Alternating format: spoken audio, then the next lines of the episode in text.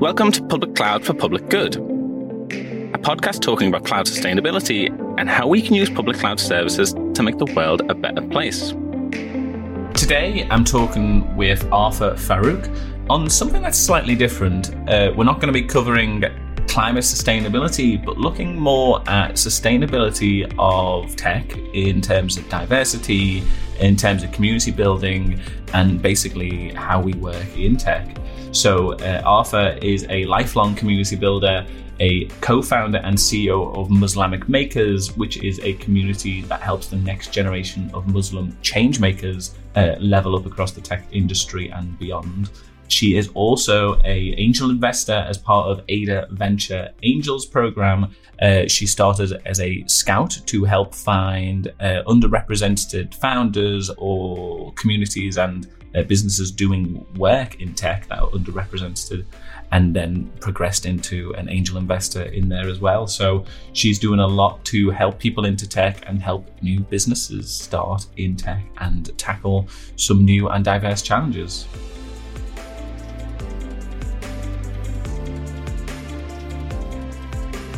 Thank you so much for joining me today. You know, Arfah, we worked together about four years ago on, on cross government product communities. You're still in that community space in lots of different ways within NHS X Digital and with Muslamic Makers, and you know, even doing some workshops now with, with some of the civil servants. So, why don't we just touch on that and community building and, and why you've kind of landed in that space? Yeah, sure. Thanks for having me. Um, so yeah, I think community building is a super interesting one because when I kind of look back on my many years on this earth, I realized that I was actually doing community building from a very young age. So, i.e., when I was in school, I was like part of the school council, I was part of youth boards to help kind of, you know, the Olympics in terms of young people being involved in the regeneration of East London because that's where I was from. So actually, when I look back on it, I'm like, wow, I was always a community builder. But the really interesting thing was this career path didn't really exist until a couple of years ago.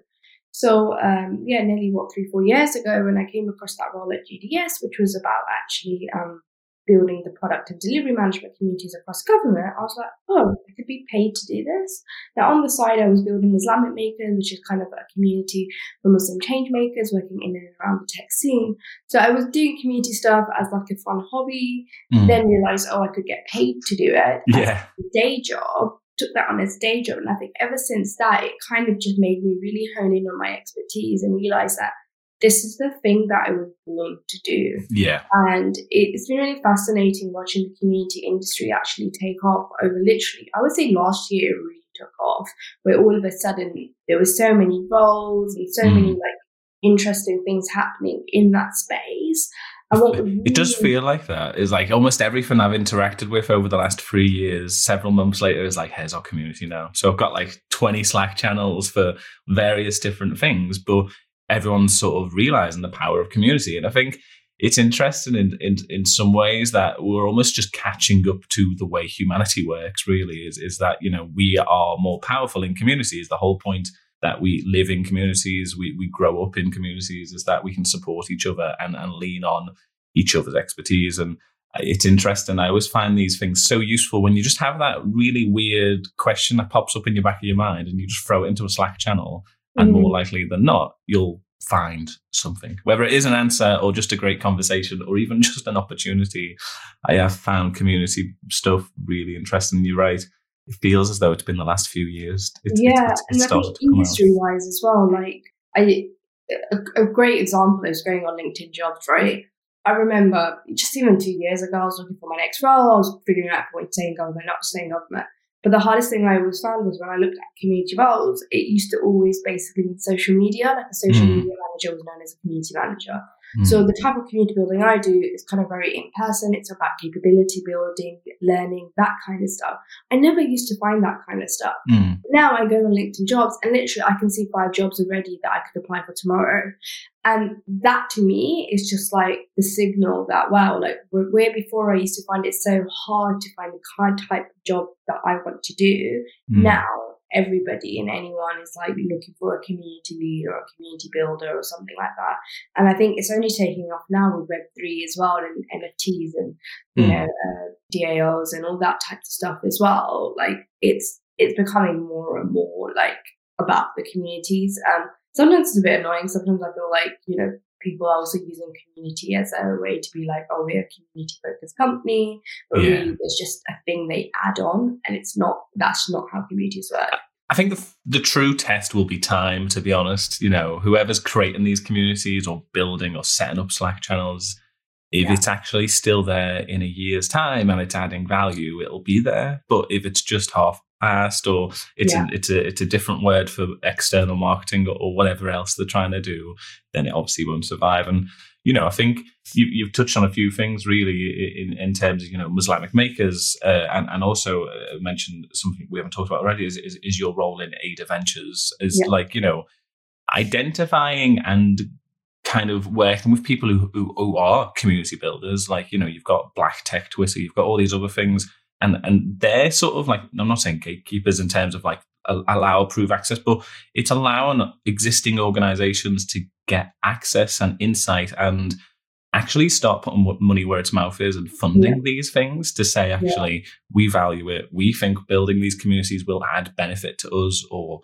the country or our industry uh, and, and more people are doing it now Yes, I think specifically Ada Ventures is a really interesting one because they're, they're obviously a VC and I was acting as a scout for them before they even became a fund. Um, Check Warner, who I'd met before, yeah, you know, they were really keen in kind of putting money in kind of underrepresented communities where people were building interesting startups or working mm. in slightly niche markets or or whatever because these people don't get the funding. But what they actually recognized a couple of years down the line was, okay, cool, we have this scout network, but actually we should actually fund the people who are the builders mm. to actually invest because these people actually don't have the capital. So mm. actually, it it means you know. So literally last year, I've kind of gone through an angel investing actually experience, which has been really interesting as well because you know where I before used to work with founders in my community and I could kind of you know help them and work with different things. Actually, now I was in a position to invest in them,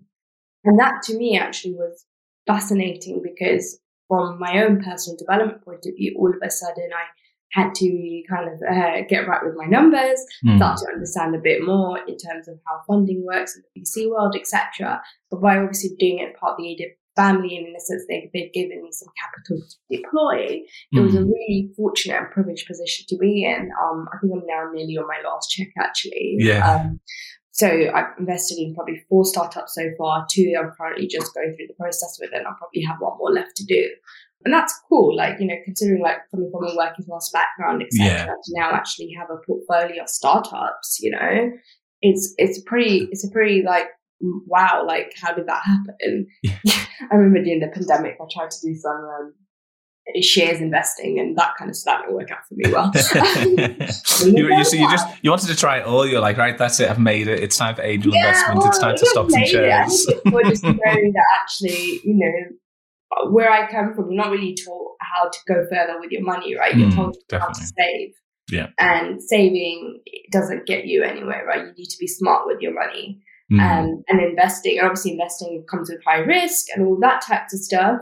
But if you learn to invest in different funds or different, you know, ISAs or whatever it is that you need to do, then actually you can make your money work, work for you, basically. Yeah. You. So I think it's actually like a real lesson for me as well. It's an interesting sort of concept, really, and and obviously I don't know the full details of, of how all the money flows and where it comes from originally and stuff. But you know, Ada basically saying actually we're going to try and break this cycle because you know, so commonly in, in, in the world of venture capitalist funding or, or, or whatever else, we we just gravitate toward people who are like us. Therefore, more white guys end up with more money in tech, and, and more white boards are the ones getting invested in. But actually, that doesn't correlate to performance or you know to outcomes or, or, or to ideas that we actually need. Like you know, you think about stuff that is outside of tech, and I'm just kind of pulling back to but like, you know, I think there was a massive thing around swim caps that actually were just larger to, to fit in female women's hair and black women's hair in particular, which mm. was, you know, that sort of like not serving these communities in business has just yeah. been an overlooked sort of concept for a long time. You know, actually matching makeup to skin colors, like who gives a crap? We have enough white women, therefore. And it's like yeah. we're opening up markets when you actually involve these people from these communities who have business ideas because they have either dealt with the same troubles or know where those opportunities are. And it, it, it, it is definitely something we should we should do more often. And I think you know before we we start recording this podcast you know, the reason why I'm not just sort of, you know, talking today in particular around just, you know, environmental sustainability and, and, and cloud computing and, and everything else is because it is all intertwined. Like an interesting thing I read only three days ago on LinkedIn is that more diverse boards do better on climate. So they are actually more likely, up to 20% more likely, um, I think it was saying, of meeting their climate goals, uh, of, of reducing carbon emissions, whatever that company has set basically when there's more diverse views on the board. And it's interesting because I was also listening to another podcast uh, and, and I definitely recommend it to our listeners. And, and you have you know heard of it's called the Unfairer Sex. Um, so it's set up by a, a woman called Rhiannon Lawson and her three friends um, who are kind of women in tech, law, and other industries, basically talking about how unfair a lot of this is. Uh, and it's been a really great podcast. But one of the things they touched on is that actually women will feel more of the impact of climate change over the mm. next X number of years, whether that's due to in, in certain countries, women are actually the majority farming communities. Uh, left at, the farms, I guess, and, and working from home with children around them rather than men going out to work elsewhere or or moving into more modern industries. And it's interesting that is like you know you've got maybe that's what it is. You've got skin in the game. Maybe maybe a lot more women have more climate anxiety because you end up worrying about mm. kids more often. Therefore, you want to take, tackle it, and you know that's definitely something I relate to, and, and I've talked about on this podcast before. Is that you know it feels like we do need to start doing more. You've got a really, really long list, and you're a bit like me on LinkedIn in terms of filling everything out um, and, and having a wonderful description of every job that you've ever done ever since college, uh, exactly the same as me. Any other highlights that you sort of, you know, how else did you get to this this position where you are now? What were the the yeah, things that helped um, you? I would say one of my other highlights was um, in 2017, I got um, awarded a, a, Winston Churchill uh, fellowship, and this is a where basically they fund UK citizens to like uh, research anything and go around the world. And I decided to kind of research Muslim women in tech or like how to get more Muslims into tech. Because at that time I'd start just started Abbott Makers. Mm. Um, but what I was finding is when I was curating my meetups, I ended up with like a lot of male Muslim panels. Mm. And it was like this kind of weird kind of intersection of like trying to figure out. And I was like, where are the Muslim women? When I would hit Google, I would like see so many like amazing like Muslim women in tech in America. Obviously got mm. Silicon Valley there. So I was like, okay, that's really interesting. But then what was even more fascinating was like Eastern countries like Pakistan, UAE, uh, where, you know, they might be considered backwards in certain regards, but actually, you know, they had women would, were going into software engineering more, going to engineering roles more than the Western world actually. Mm. So where the Western world might be like turning their nose up at them, thinking, oh, you know, these are poor, oppressed women, etc. Mm. Actually, these women were way ahead of the game of in, in, regards to kind of like tech and engineering and that mm. kind of educational space. So I was really kind of fascinated in terms of trying to kind of understand like what is it that these countries or these people etc are doing. So I went on this um, little journey, uh, you know, to America, Pakistan, and UAE, where I kind of recorded um, kind of vlogs and videos, kind of all on my YouTube channel mm. of kind of interviews with these women. Um, also, kind of vlogging my own kind of travels through that process. Uh, you know, in Pakistan, where my family come from, that was really fascinating because I had never seen Pakistan from that lens. Normally, I would go to Pakistan and I would be with my family, but this was mm. the first time I was hanging out with like Pakistani young people and like you know, understanding over how what they're doing in the tech scene. And I mean, just this year, the Pakistan tech scene now is taking off, and it's getting a lot of actually um, Western uh, capital money is mm. finally being channeled into Pakistan. So that was really fascinating. How back in 2017, yeah, when it was very in its early days of startup culture, and I was seeing all these kind of women working on some interesting stuff, men working on interesting stuff. Now it's finally kind of getting the money that it kind of needs. Um, as well. And I just think like that experience of kind of hanging out with tech for good organizations or Muslim women, etc. One, it was personally very inspiring and motivating for me because mm. I was finally seeing myself represented. Because working in the tech scene, you know, I started in the tech scene probably 2012, very early London tech scene. Very... I think it, it's kind of crazy though. You had to go almost out to America, UAE, and, and Pakistan to go and find yourself represented in. Yeah, tech. right. Basically, and uh, and that's why we started Muslamic Makers because we knew there were more of us, and it was just yeah, about yeah. kind of you know bringing uh, bringing people under the same kind of roof. So I think, you know, all of that, it, it, was just all very kind of really interesting, very inspiring for me personally, kind of like I said, motivating but also kind of gave me kind of thoughts and best practices mm. in terms of what organizations were doing so that I could kind of apply to Muslamic makers and Muslamic makers growth kind of going forward.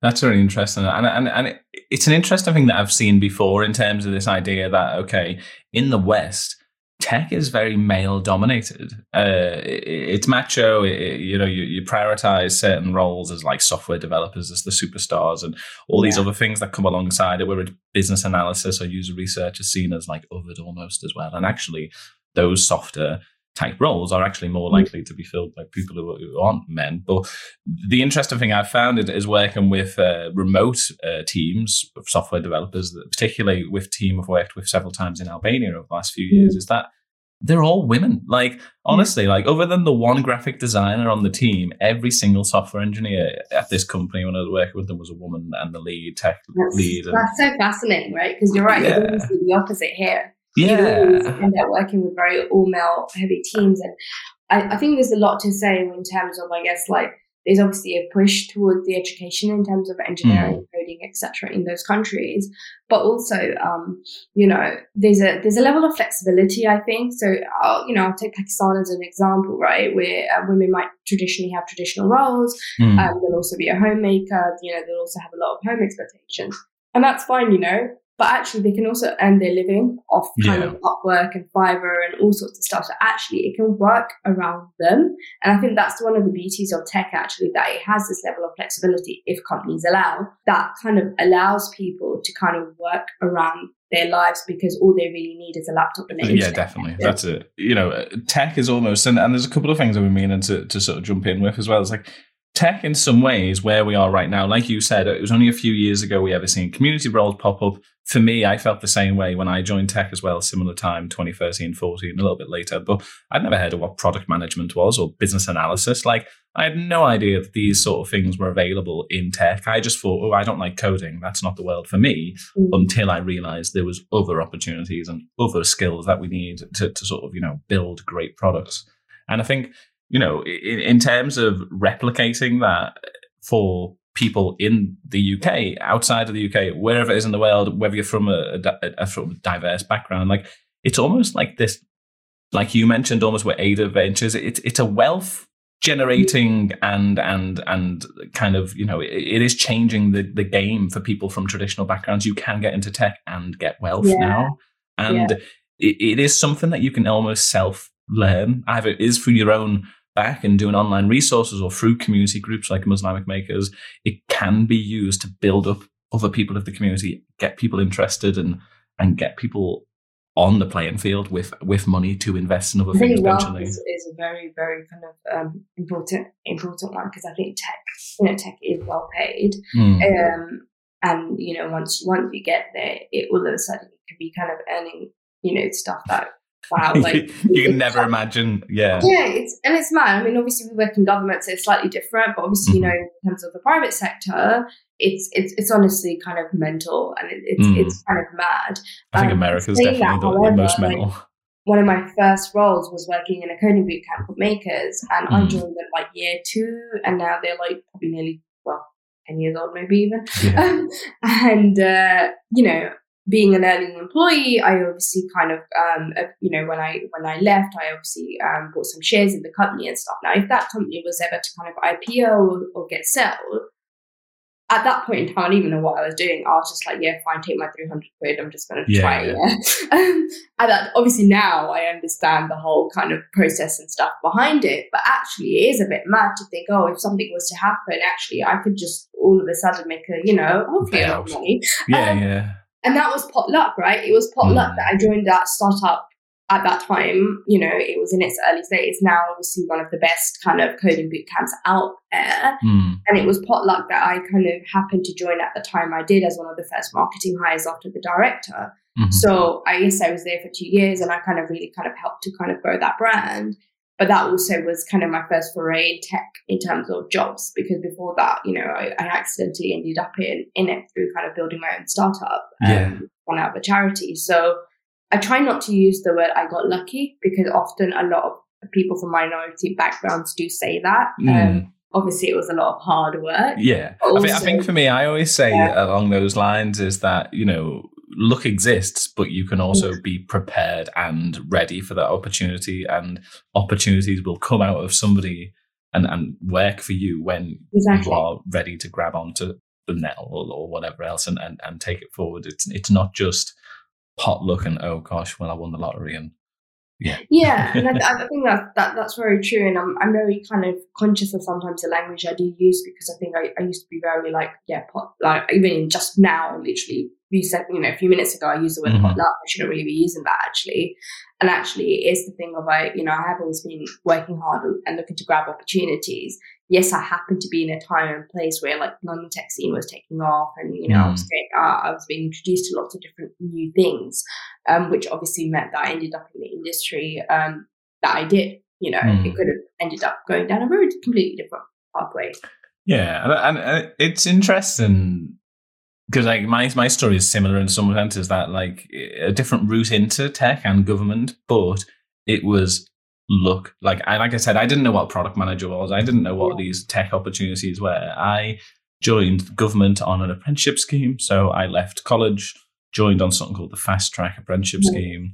Um, and that was at the time only for business uh, administration. So it's a very generic kind of learn about Maslow's hierarchy of needs and other crap and think, what, what's that? Everything that everyone that I see is, I'm pretty sure it's a joke in people's Tinder profiles, but uh, the Myers Briggs. That was a, just yeah. really frustrates me the Myers Briggs stuff. But uh, I'm assuming everyone's joking about it. But anyway, um, and when I was on that apprenticeship scheme, they gave us the opportunity to apply for the fast stream, which is the you know for people who aren't aware of the podcast and listening is the UK government's flagship kind of graduate scheme, and it's actually very highly rated, top mm. you know ten of, of of rated sort of graduate schemes, and it was a, it was a really interesting opportunity. But I again only applied for digital as a second choice, and that was the only one I got onto, and mm. just ended up working in digital and going, hold on a minute, like this is perfect. Like I love this. It's exactly, and I ended up doing product management like most of my way through government. Did about four, five years of that, and I just find it interesting in some ways is that like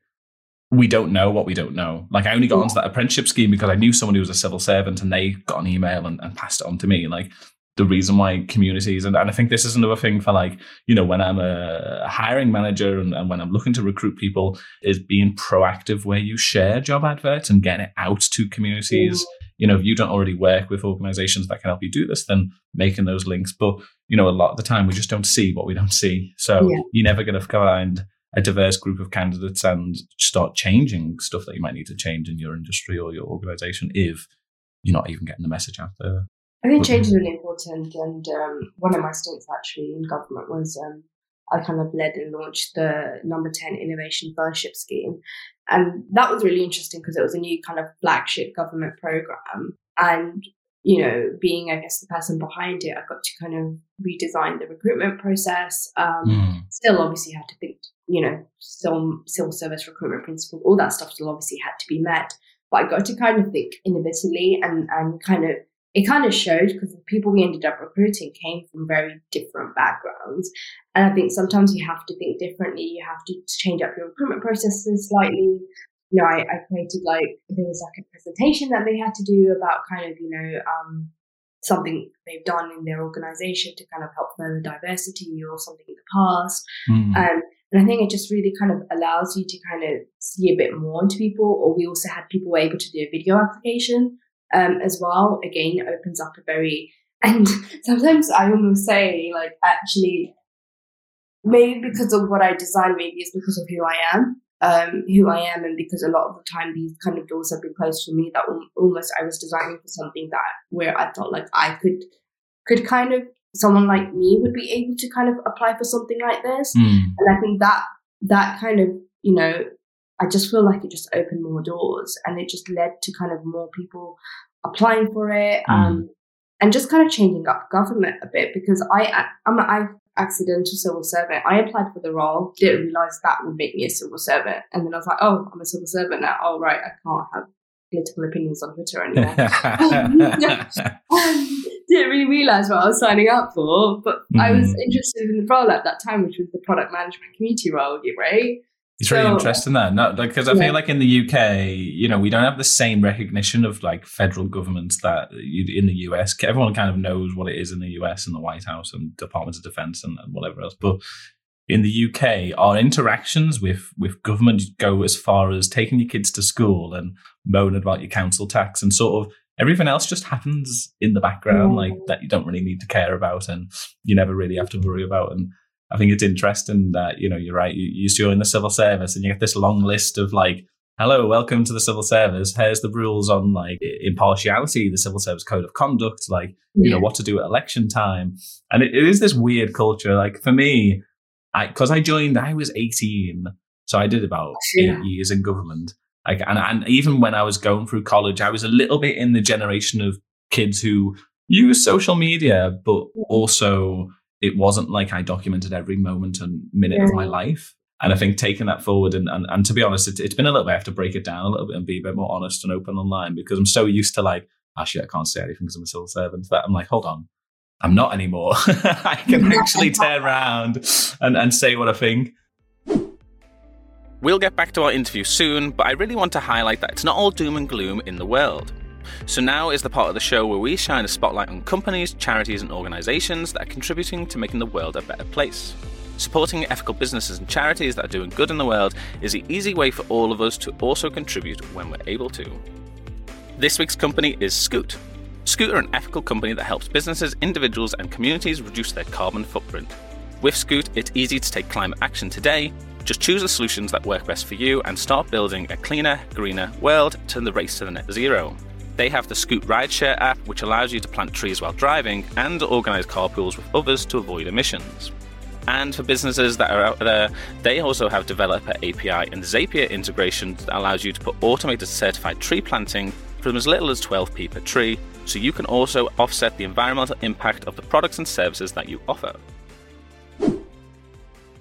It's great for, and, and this is a bit of just a Sutton from my point of view, and, and you may completely disagree. But you know, it's great when people from minority backgrounds or people who, who have intersectional backgrounds in, in, in terms of, of, of, you know where they come from, and they get to a position and they feel like, do you know what, I'm going to let the ladder down and help other people up. I do find it, and I don't know if you agree or not, but it's it's sometimes difficult, especially when you're inside these places and you're known for building communities, and they're like, oh, run the LGBT club or or, or, or get involved with this like POC thing and the amount of times it just feels like like diverse washing or, or whatever term you come mm. up with, and they don't really care. They don't give it any money, any time, yeah. and they just say that people from these backgrounds should get involved because I don't know it's what you do. And it's like, do you know what? People who need to solve these problems are not people from my background. Yeah. They're the people who yeah. aren't letting us in already.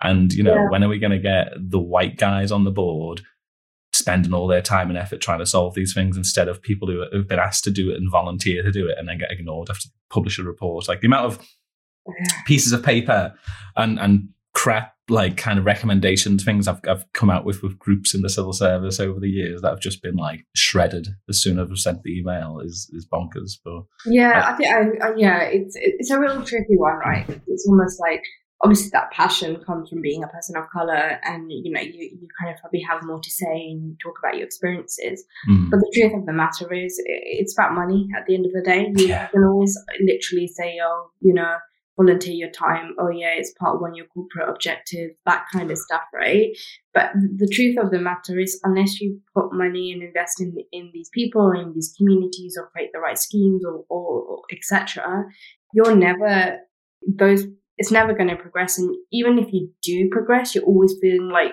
you're always playing catch up or you're always kind of, you know. The worst of me is when you're the linchpin or the keystone yeah. to whatever it is that's happening. And it's like, okay, we've got one great individual um, who's, who's sort of, you know, championed this and has spent all the time and effort. We're not giving them any money, but they're here. And then you obviously leave for another job because you're good yeah. at what you do, and it all just collapses behind you. And it's yeah. just like, why did we even bother? Like, it's it's yeah, it, it, and I think that's so that that's one of the kind of downfalls of just kind of relying on kind of one person. Like, you need to have. I mean, community community roles actually is a really good example of that because often you are that linchpin, you're the one who has the networks, you know, who speaking of what organization, what department, etc. Mm. And anytime I've tried to do handovers, I've always tried to make sure like I document like my mm. contact list and be like, okay, this person for this, this person for that, etc., etc.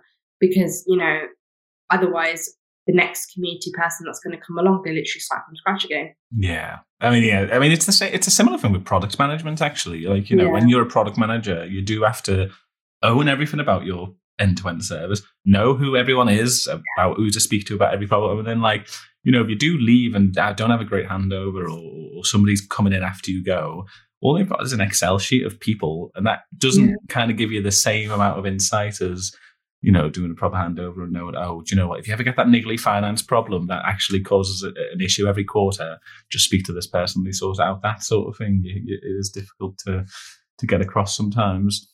So I'm interested. Obviously, we talked about uh, you know Ada Ventures and, and Muslamic makers and all the different things you've done to help people in, in different backgrounds and users. Have you got any like interesting stories of individuals or, or even one of the startups that you funded where it's like gone, well, because we did it, it, it happened and it made a big difference. And yeah, I mean, I guess I can refer to of Muslamic because um, I think Muslamic makers is a really interesting one because you know what started off as kind of like an informal community. You know, it was a very events based community as well. I often say very events based um, mm. because that's in a sense how we built up the community. Um, what an events, yeah, we had a Slack channel. It was it did its thing. People would connect, ask questions, mm-hmm. etc. on there during the pandemic, however, it really kind of pushed me to really kind of think like, what's next? What's more? Um, you know, how does it? How do we, I guess, quantify our impact, right? Because um, it's very hard in these kind of spaces to kind of because a lot of the things happen through osmosis, through you know people just chat to somebody and then they'll before you know it they'll set up their business. It's very hard to catch mm. those stories. So I actually like in 2020 we worked on a, a five year impact report. I was like, right, I actually need to do this. I need to actually see all this energy and time that I put in, like what has it actually kind of equated to? Mm. And I think it was really humbling um, and just like really, really kind of made really proud in terms of like obviously the positive feedback we had, but actually kind of the stories and the anecdotes as well. Like um, we had people kind of, for example, uh, in the make we ran this own kind of I called it the Kickstarter program, but before the government named a Kickstarter program, this always happens. Every time I name something, the government announces something which is literally the same name. It's yeah. like, well, and now SEO is out the window. It's like fuck, I'm never gonna be able to get to the to the topic. Um, it was a, it was it was it was a crazy Kickstarter because one of my experiences, I guess, I, of working with the community, I realized that often people didn't really understand all the different kind of tech careers out there. So we kind of wanted to just create this introductory program. Now, the end goal of that program wasn't specifically to have people kind of get jobs because it wasn't mm. training people to that level. But we did enough that actually it led to somebody ending up on an analytics, um, you know, graduate program. Somebody ended up as a user researcher because of the fact that we were able to expose them to the world. Like I remember uh, one lady, like for her, it was she came from a psychologist background. Um, you know, she ended up having to take a career break due to personal reasons, etc., etc. Mm. Was trying to figure out stuff, and then actually user research ended up just being this like amazing path for her. Um, and actually, she ended up working in government. Actually, uh, funny enough, yes. Yeah, so I think like it's those kind of stories. Or um, recently, we actually partnered up with a, another Muslim charity who actually funded us to be the delivery partners to create we create tech scholarships um, for people to go to coding boot camps or do Love Cycle and UX UI course. Mm. And those people have just finished the the UX UI one. I remember receiving a message from one of the one of the ladies just being like, "You you have no idea how much this has changed my life." You know, mm. like just even wealth wise. You know, I'm a single mom, I was struggling, etc., etc. Now all of a sudden I'm already getting job offers, and it's those kind of stories for me that like literally make everything work. Okay, yeah. knowing that actually this one little micro action or introduction, etc., has kind of led to uh, a pivotal pivotal moment in somebody's life where in a sense they're now on a trajectory of earning well mm. and for their family. Um, those kind of stuff, it, it's where like I'm just like, oh wow, wow, yeah. Um, so it's that stuff for me that keeps it going. And you know, the time there's times when I want to pack it in, right? I want to just be like, oh, I'm done. I'm done with this. Um, yeah, yeah, yeah you know, after that impact report, I was able to secure some funding, uh, which was mm-hmm. great because now I can, I'm in a position where I can pay community members to kind of project manage. Obviously, they're, they're not paid so much, but you know, I, I have a bit of money to deploy where. I can hire people from my own community to actually do some work to help the community. And that's a really nice position to be in. But I'm now trying to become sustainable. And that's yeah. the hard bit for me because I never thought like a business. I was just like this. Oh yeah, we're volunteers. We just, just do whatever. You, just, you add everything on the backlog, don't you? And you're doing everything yourself, and and you're yeah, sort of just like, exactly. oh, I wanted to. Yeah, it's interesting, you know, because I, I mean, I set up my consultancy six months ago, and yes. you know, there's only so much I can scale. I can't do two job roles at the same time. Like, you know, if I'm actually delivering something, I need to start thinking about, okay, how is this repeatable? How can I replace myself with How somebody. Do you create those processes, right? Yeah, the and processes. That's it. Yeah, yeah. It's all about processes because I think often I I'm a doer. And mm-hmm. it comes with being a maybe a community builder that I'm a doer is I get really dirty hands on. I get involved in details, the nitty gritty, you know, putting stuff on the website, whatever it is, right? Like I, I am kind yeah. of a all trades in that sense. But the problem is when I'm getting really caught up in the action is I'm never getting a chance to work on the business. Yeah. I'm not sitting there thinking, right, actually, if I got this amount of grant money, I now need to earn this money back. Because mm. if I need to carry on at the pace that I am, or if I want to carry on pe- paying people, etc., then I need to, you know, make sure that actually uh, we're getting X number of job postings per month because then yeah. that will create that sustainability, or I'm getting this amount of annual sponsors, or whatever it is just so that I can always have money in the bank so that I It's the most strategic view basically, isn't it? Like yeah, you, you know, when you when you're down in the weeds. yeah, being hard. strategic is one thing, but also as I always say as well, it's um I know you're, you're going to hit on the sustainability stuff, but often just again, like on the business sense and, and a personal sense, when you put a little time and effort into oh. something, you don't want it to die, right? You don't yeah, want it yeah. to die because you put so much energy into it it's had so much impact in the community and you know you've been recognized for it and all sorts of like great stuff has happened. But then also your personal life and i and i think it's really important to kind of mention that because when i started Muslamic makers i was young i was single. Through those last five years i've gotten married i've just had a baby. My life is very different from yeah. when i first started it. So the time and energy i may have put in for free right then at the beginning sense it doesn't work now. I now need it to either start cover well, cover its costs is one thing, but also to start paying me. You know, yeah, it, yeah. it's important because if I'm a bit like, oh, if I want to go full time on it, say if I'm not going back to the civil service, I will just for my employer that is currently listening. Um, but you know, just these are obviously things on my head where I'm like, okay, or oh, how do I make it work around me and my family? You know.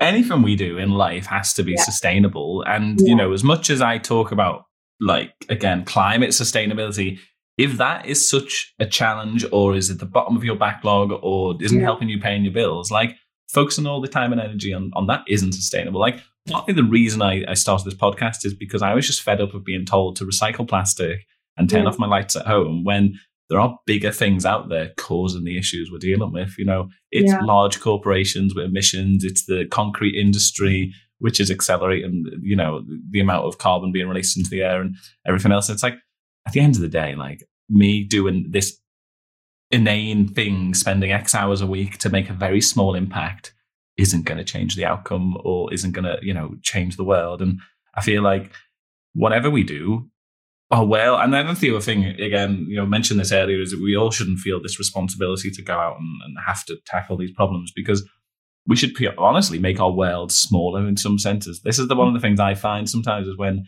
you're on Twitter or you're scrolling through social media and you see everything that's going on in the world, and it's like this attack of of like, worry about that, do this, why aren't you doing more? Blah blah blah hmm. blah. And it's like if we just started to make our worlds a little bit smaller and said, okay, I care about my friends who are around me. I care about my hmm. family and my children. I these are the people I interact with. I actually have a conversation down at the local shop rather than opening Twitter and arguing with someone online. Like, I feel like that would be a lot better for a lot of people. Hmm. Um, and and True. yeah, uh, yeah. Don't don't worry about saying that you know you need to make what you do sustainable because and again it comes back to money. Like if yeah. people want Muslamic makers to exist, then they will give it money and will give you know you the opportunity to to put your time and effort into it. And you know I think I'm glad that you did something like the five year impact reports because that's the biggest problem in these not they're not nice to have they are like yeah. fundamental we need these things to exist but when you can't measure the impact very well it's yeah. not as easy as i made 10 million pounds on your return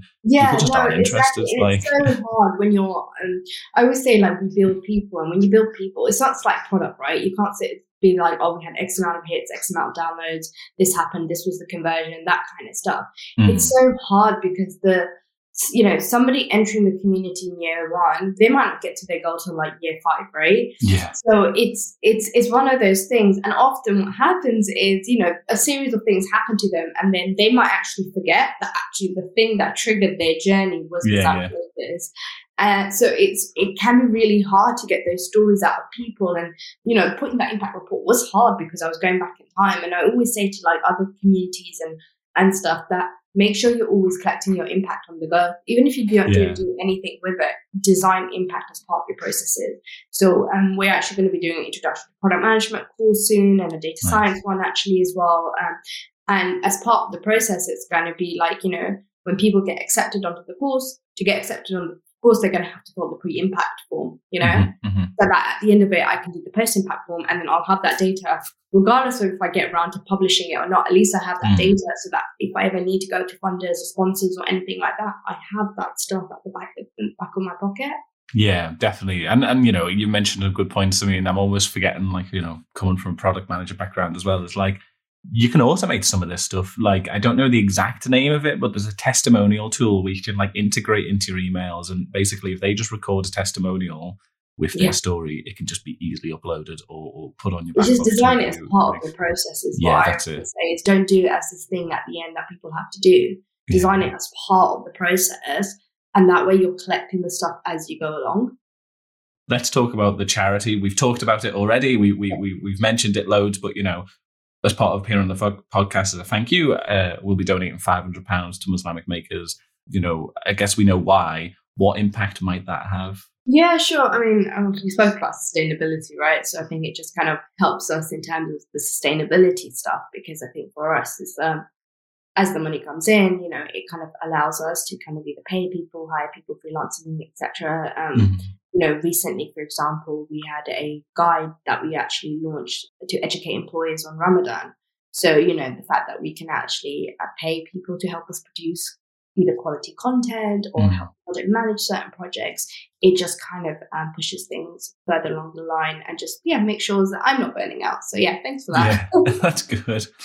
I mean, talking about like kind of dealing with Ramadan while you're an employee in tech, like yeah. it's something that I had never even thought about, worried about, or and especially as you know, every thirty-ish years is that the cycle. You know, you have to go mm-hmm. through the dead heat of yeah. summer, and you know, yeah. for certain people, doing that in the middle of your career when you basically can't even eat in the day and still have to go to work and you're not getting really time off and it's just one of those things again having people from more diverse backgrounds involved allows you to consider that. You know, if your your policies do not allow you to be flexible enough and you can't yeah. work remotely, or you know, there's a weird response to like, you know, maybe just taking a day off during that time, like that that really sort of, you know, over the top, then you're not going to attract Muslim workers yeah. and, and yeah. people are going to leave. That's what it's shown in our community as well, where people really appreciate when employers um, do take that um, initiative or to give flexible hours. And that can mm. be flexible hours in the sense where somebody might want to work from the morning, i.e., 4 a.m. when they wake up to start their mm. class, or it might be actually, I don't want to start till midday mm-hmm. and I work till, till the evening. And people really respect that. And that's in a sense how you end up retaining that time. Because Ramadan mm. is such a big thing for us every single year, you know, for a whole month. Mm-hmm. That actually, if employees take the, you know, take that initiative and take that signal, it just kind of helps everyone. Yeah, because it's not an uncommon thing, like you just said. It happens every year to a large proportion. And every year we get the same questions, like not yeah. this, not this, and it's just like that's why we created this guide so that employers could actually learn about Ramadan, but also take proactive steps to kind of help their Muslim employees in the workplace. That's great. And then the final thing, then, so from you to our listeners, uh, and and those listeners, hopefully, or, or, anyone who's interested in this, but aim towards developers and senior leaders in tech. Uh, what would be your tip for living or working in a more sustainable way, environmentally, just anyway? I guess. Yeah, it's, it's a really interesting one. So I, I think for me, it's um, I think it's it's often like the small things add up, and I think you know I'm like personally now like trying to be a bit more conscious in terms of my recycling. Like I used to be quite lazy before, you know, just taking those kind of kind of steps, or like you know in my house, like just you know having a reusable water bottle and mm. you know trying not to kind of buy plastic water bottles, um, you know, or take my water bottle when I'm out and about. Mm. I think those kind of small things can go a long way and I'm not the best, like hand on heart, like the best environmental type person. It's even in university days, it was kind of the cause that was the, the one that I cared about the less. Mm-hmm. However, um, you know, now I'm a bit more educated. I'm more conscious of it. I'm still not there yet. Um, yeah. So it's definitely something that I'm constantly, I guess, educating myself about as well. But also, yeah, sometimes convenience, um, you know, does kind of. Oh yeah, take, take I mean, yeah. You know, if we were the most sustainable and environmentally friendly, we'd have all of our children in reusable diapers, but that is not oh, sustainable. Yeah, yeah, no, no. That was another thing. I did actually consider that. I did actually consider that. And I, and I think I even looked into it, but I'm just like, no, I'm a first time mom. I am not making my life any more harder. Yeah. And, you know, I was talking to my husband, I thought maybe for the second kid, we could potentially consider it. But now, just like not having it, yeah, just you know, there's already so much to do with. Yeah, exactly, that's it. There's so much to do in so many different parts of our lives, and you know, thank you for being honest. I mean, I'm I'm yeah. very similar in some senses, and and and you know, for me, I think what you're saying it's these small habit changes that will make a longer term impact. You know, we yeah. can't go out and buy a load of stuff, become zero waste, and have reusable bamboo cutlery and, and, and like change these massive things if it's again not sustainable because you'll just fall out of love with it. You, you only do what you control, right? Yeah, yeah, As we know, it's the corporates that are often the culprits, right? It's the corporates that are the culprits. They're the ones who are often actually putting uh, putting out, you know, higher emissions and stuff. We can't control them, right? Mm-hmm. We, we can maybe potentially lobby, we can do all that kind of stuff. Yeah, cool, that has its time in place, but what can you do today, right? Mm-hmm. And I think sometimes you just kind of you just focus on what you can do personally. Yeah, what you uh, can do and be happy. That's what I'd say. Yeah, um, but yeah, thank you so much. It's been really lovely to speak to you and, and, and go into so much detail.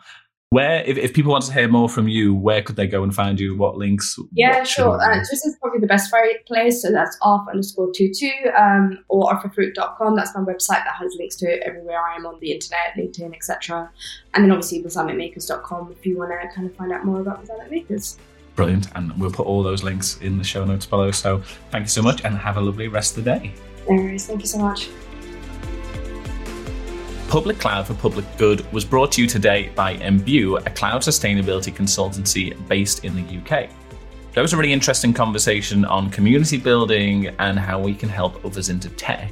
If there's one thing that you could do for me this week, it would be to think back on all those you've interacted with, whether it is few or, or many that you may have helped into tech in the past, and, and just go reach out and have a conversation and say hello you know those conversations and, and those stories are the things that keep us going sometimes. And somebody reached out to me on linkedin recently just saying i interviewed them for their first job in the civil service and how you know they're still working there in a career now. And you know they, they thanked me for the opportunity. And it is those things that kind of do keep us going. And like Arfah said they're great to hear every once in a while. So if you don't have any of those stories or no one to reach out to, then you know what you need to do as well is is go and make that happen in the future. Push down the ladder and, and help people up and, and let's help other people into tech and, and this community.